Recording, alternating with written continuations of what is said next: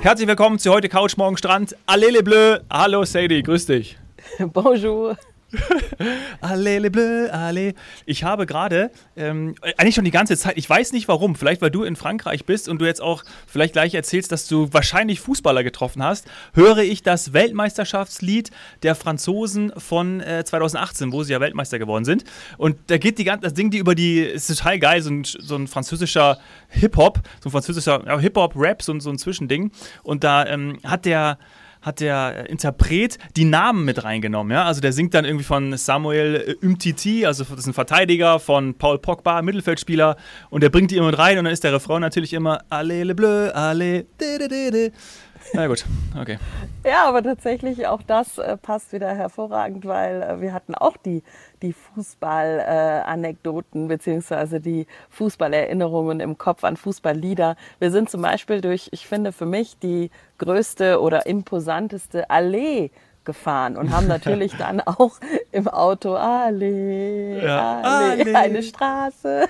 Viele also, Bäume. Bisschen albern, aber das, das kann man im Urlaub auch mal sein. Natürlich. Ähm, also es war wirklich eine Wahnsinnsallee. Äh, ich weiß nicht wann, wer, welcher König äh, oder so das äh, irgendwann gebaut hat, ob es auch Napoleon war, keine Ahnung. Aber das, das war sehr, sehr imposant und auf das Thema Fußballer kommen wir nochmal äh, am Ende äh, zurück, denn äh, wir war, wir, unser Roadtrip äh, hat uns ja auch ein ganz kurzes Stück durch Monaco geführt. Und da habe ich auch noch einen Tipp für alle Zuhörer. Okay, dann. Äh Aber die Allee, diese große Allee, ja. die war unser, war die? unser Einfallstor ähm, in die Provence dann tatsächlich. Ah, ja. Das war ja, oh, ja, so der Hauptgrund, warum wir uns jetzt im, im heißen Juli äh, nach Frankreich begeben haben, von Lyon aus, weil ich ja unbedingt in der Provence die Lavendelfelder sehen mm, wollte. Unbedingt. Und äh, ist es so beeindruckend? Also ich habe es ja auch noch nie gesehen dann in Live. Ist es so beeindruckend, wie du es dir vorgestellt hast? Ja, äh, ich, ich, muss, ich muss es direkt. War die Erwartungen so hoch? Meine Erwartungen waren extrem hoch. Ah. Ich glaube, dass das Thema auch in den letzten Jahren nochmal durch Instagram, wie ja so oft, wie leider ja so oft, muss man ja fast sagen, äh, nochmal verstärkt wurde. Also viele, viele haben das jetzt auf ihrer Bucketlist weil sie einfach so viele tolle Fotos gesehen haben, unter anderem vom Fred. Du erinnerst dich ja an mhm. unsere Aufla Aufnahme mit ihm. Unseren Reisefotograf? von diesem, genau, mhm. er hat von diesem, ich sage immer Million-Dollar-Shot, also so der eine, die eine fantastische Aufnahme, äh, äh, die die ganz viel Geld bringt oder ganz viel ähm, Klicks ähm, ja. und, und Bekanntheit, die hat er ja gemacht eben im Plateau Valençon, also eines oder das größte Hochplateau Europas. Ähm, und da sind diese Lavendelfelder wirklich ein Meer. Ähm, also so, dass man nichts anderes mehr sieht außer Lavendel und Horizont. Hm. Ähm, also die Dimension, ich, ich kann sie nicht beschreiben, weil sie ist nicht begreif. Also sie, sie kann man nicht fassen. Ähm, das ist einfach, als würdest du dir äh, eine riesen, doch leicht gewölbte Ebene vorstellen. Also es ist nicht platt, sondern es ist zum Glück ähm, sind, sind Mini-Hügel, ganz leichte Erhebungen. Und das gibt eben dieses Dreidimensionale ähm, bis zum Himmel dann. Teilweise sind sie mit Bäumen eingerahmt, dann sind Lavendelfelder. So, und da hatte der Fred eben ganz, man weiß, dass das so dort in der Ecke ab Ende Juni losgeht. Ich mhm. hatte mich vorher eingelesen, auch nach dem Podcast mit dem Fred, also alle Zuhörer, die da nochmal Lust haben reinzuhören. Ähm, ich hatte mir dann eben genau angeschaut, es gibt Karten vom französischen Fremdenverkehrsamt, wann, wo der Lavendel blüht, ab wann, bis wann, wann ist die Ernte. Und ich war super vorbereitet, toll eingelesen. So. Und was ist dann aber dieses Jahr passiert? Was wir immer wieder in den Medien hören, es ist zu heiß. Es ist zu trocken. Es ist verbrannt alles, oder?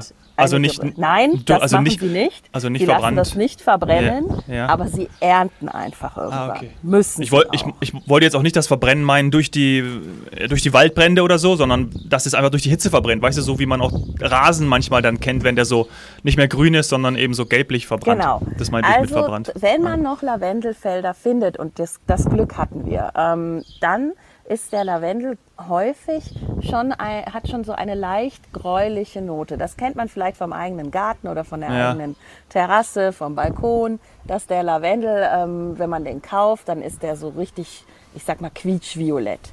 Ähm, mhm. Auf Instagram-Fotos sieht man ihn teilweise sogar Richtung Pink, Purpur-Pink. Ja, äh, so liebe Grüße an die Filter. Ihn, ja, genau. Ich, ich bin mittlerweile fast der Meinung, das ist ein Filter oder muss in einem ganz besonderen Sonnenuntergangslicht aufgenommen worden sein, dass das so funktioniert, weil das gibt der Lavendel eigentlich als Farbe nicht her. Ähm, aber ich gehe auf Lavendelarten gleich auch nochmal ein. Also ich bin jetzt der Lavendel-Experte. Ich liebe Ja, ich verstehe. Ich weiß schon, wie wir die Folge nennen. Saini, die Lavendel-Expertin. Absolut. So, dann äh, eben hat er diesen leichten grauen Filter, also nicht Filter, Entschuldigung, diesen leichten grauen Schimmer. eben nicht Filter, ja. sondern es ist echt. Ähm, das ist immer noch schön, riecht immer noch hervorragend. Die Bienen, alles tummelt sich immer noch in diesen Feldern. Aber es ist halt nicht dieses, dieses äh, Violett slash Pinke, was man sich vielleicht von Instagram erhofft hat. Trotzdem wunderschön und nicht mehr mhm. ganz so viele Felder, weil sie eben sukzessive beginnen abzuernten. Das liegt immer ein bisschen daran, wie exponiert Richtung Sonne ist dieses Feld, ähm, wie hoch ist es, wie viel Wasserzugang, äh, ist da vielleicht ein Flüsschen in der Nähe oder nicht.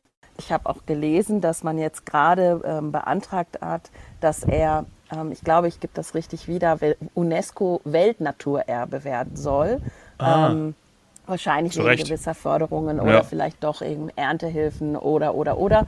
Denn äh, man hat natürlich äh, Sorge, dass das, was dieses Jahr passiert ist, weitergeht und dann halt die Erträge dadurch geschädigt werden. Beziehungsweise, wenn man sowas hat wie Lavendelfeste und so weiter äh, und sowas dann vielleicht nicht stattfinden kann oder dann ist schon alles abgeerntet und dann vielleicht Entschädigungsforderungen kommen oder, oder, oder. Also das sind ja. alles die Vermutungen, die ich habe, ähm, nachdem ich gelesen habe ähm, dass man eben früher ernten musste und das jetzt beantragt hat. Parallel eben dieser Antrag zum UNESCO-Weltnaturerbe. Was auch mhm. passiert ist, ist tatsächlich ähm, ähm, wie bei uns auch. Man fährt quasi ähm, dann eher, ich sag mal, grünlich, weil sie schon komplett abgeerntet wurden.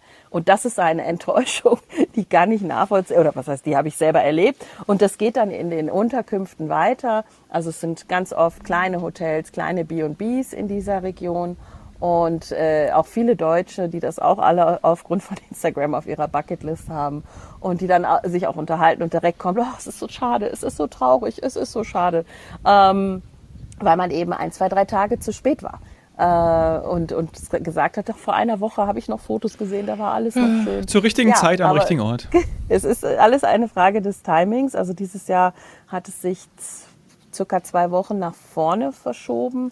Ähm, und äh, da merkt man dann auch, was für ein Wirtschafts-, also für einen Tourismus-Wirtschaftsfaktor ähm, das wieder ist, wenn äh, dann quasi ab Juli die Leute anfangen, äh, enttäuscht zu werden, weil sie gedacht haben, sie sind eigentlich genau in der richtigen Zeit da und dann ist nichts mehr da. Deswegen denke ich, macht das Sinn, wenn man das nochmal richtig in ge gewisse Bahnen lenkt. Und dieses Jahr wäre man durchaus im Juni schon besser bedient gewesen. Ja. Ähm, okay. Und da habe ich mich aber an das Jahr davor erinnert. Ähm, du erinnerst dich, letztes Jahr hatten wir ja auch die Hochzeitsfeier ja. und da haben wir im Juli, Anfang Juli noch Pfingstrosen gehabt. Oh, stimmt, und ähm, das war nur ein ja, Indikator dafür, dass wir eigentlich in unseren Regionen drei Wochen, vielleicht sogar vier Wochen hinten dran waren, weil es so lange so kalt war. Wir so viel lange so kalte Temperaturen, kalte Nächte, Schnee, Frost und sowas hatten. Und in Frankreich oder in Südeuropa ist es jetzt wohl schon länger genau umgekehrt, dass die Sommer heißer, trockener ähm, sind und sich deswegen Ernten und so nach vorne schieben. Ja, ich also habe gestern vielleicht einmal als äh, also nochmal so um, um wenn man sowas plant. Ähm, hm man vielleicht auch einfach größere Zeitfenster einplant. Nicht so wie wir das jetzt auf unserer doch sehr durchgetakteten Roadtrip-Tour machen. Wir haben ein bis zwei Nächte. Ja, ich habe gestern auch in den Nachrichten tatsächlich gesehen, da hatten sie einen Meteorologen da, der natürlich auch gerade zu dieser Hitze Stellung genommen hat.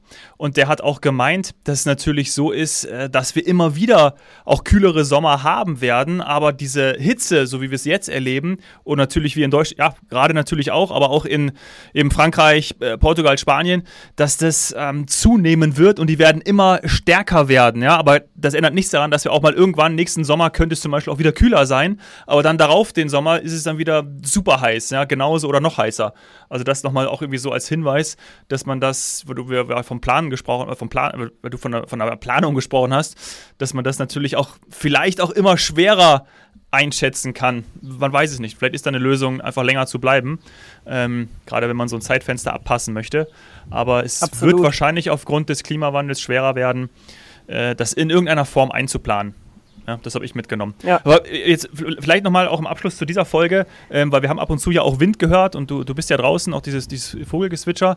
Und man hat natürlich auch gerade dieser, dieser Wind, der ja gerade in Frankreich auch so ja, extrem sein Mistral soll. Der, haben wir gerade Der Mistral, genau, der Mistral, dass der natürlich auch, ja, eine Katastrophe ist und diese Brände natürlich auch nur noch anheizt. Das ist natürlich der Scheiß. Ja, wobei da möchte ich äh, direkt wieder ähm, etwas in Richtung Medien ähm, und, und auch Auswirkungen auf den Tourismus sagen. Denn ich lese jetzt schon wieder, wie schlimm das ist für den, für den, für den Reisenden und ob man da jetzt wieder hinreisen kann, darf. Und Frankreich ist so schlimm betroffen oder Südeuropa grundsätzlich.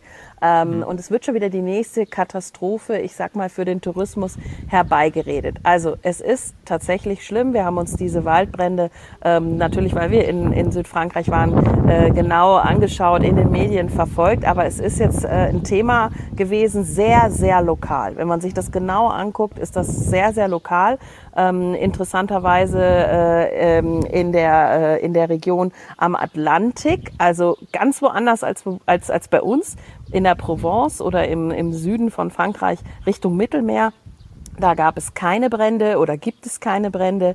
Ähm, und und wir, wir sind aber so verunsichert von Medien oder dann denken wir, wir reisen in ein Katastrophengebiet. Aber es war wirklich sehr, sehr lokal. Das ist auch eine Urlaubsregion. Also diese Ecke, ähm, ich glaube, grob könnte man sagen, für, für die Leute ist vielleicht die Dune de Pilar ähm, bekannt, Arcachon die Ecke, ähm, also Giron da haben wir es eben in den Berichterstattungen gesehen. Klar, dass wenn man da jetzt gerade, ich sag mal, in einem Surfcamp oder so ist ähm, und es gibt die Bilder von den Wasserflugzeugen über den Surfern im Wasser, die dann wegfliegen, das ist natürlich äh, kein gutes Gefühl. Aber das heißt jetzt nicht, dass man den Urlaub Richtung Südeuropa, Südfrankreich oder so absagen muss ähm, und es hier flächendeckend brennt. Das ist nicht so.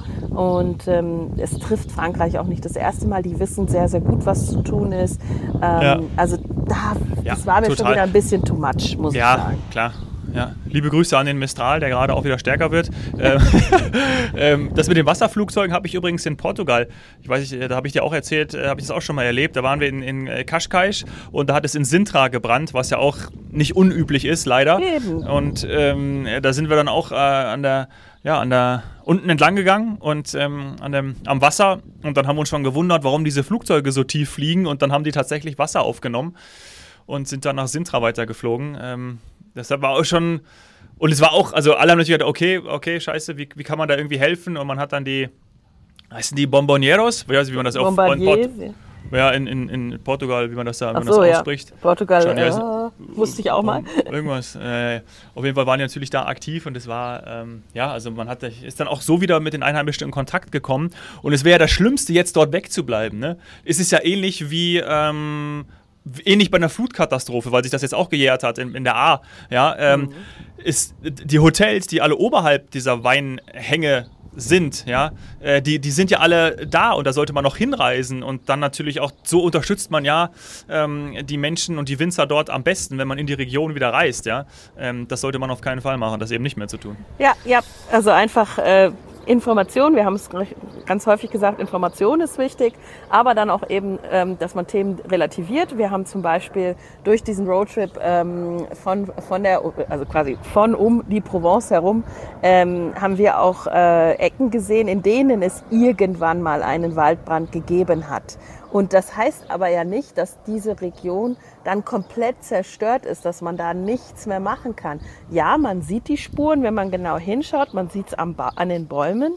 Ähm, aber das Leben, äh, äh, ich sag mal, geht ganz normal weiter. Und die Dörfer sind weiterhin wunder, wunderschön. Da ist alles, was man braucht, eben von, ja, alles, was man sich in der Provence vorstellt. Also du hast eben über die ganzen äh, Kräuter, die Gerüche, den Lavendel, äh, Trüffeldörfer, ähm, äh, historisch, mittelalterlich, süß, klein, ähm, nicht überlaufen. Also es ist wirklich ein ganz, ganz toller, äh, eine ganz, ganz tolle Urlaubsregion. Sehr, sehr individuell ähm, und und das bleibt sie.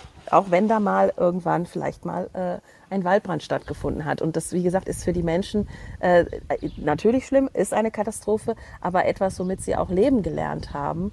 Ähm, von daher, ja, bitte nicht wegbleiben, ja, weil man von sowas weiter. hört, sondern hinfahren, weil es ist wirklich traumhaft schön. Genau. Super Schlusswort. Sandy, lieben Dank. Ich wünsche noch ganz viel Spaß bei eurem Trip, ja? Ja, danke. Liebe Grüße. Tschüss. Salut.